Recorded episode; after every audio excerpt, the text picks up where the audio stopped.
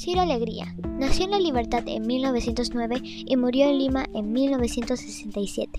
Es uno de los máximos representantes de la literatura indigenista, junto a José María Arguedas. Ciro representa una visión crítica sobre la opresión que sufrían los indígenas del norte de Perú.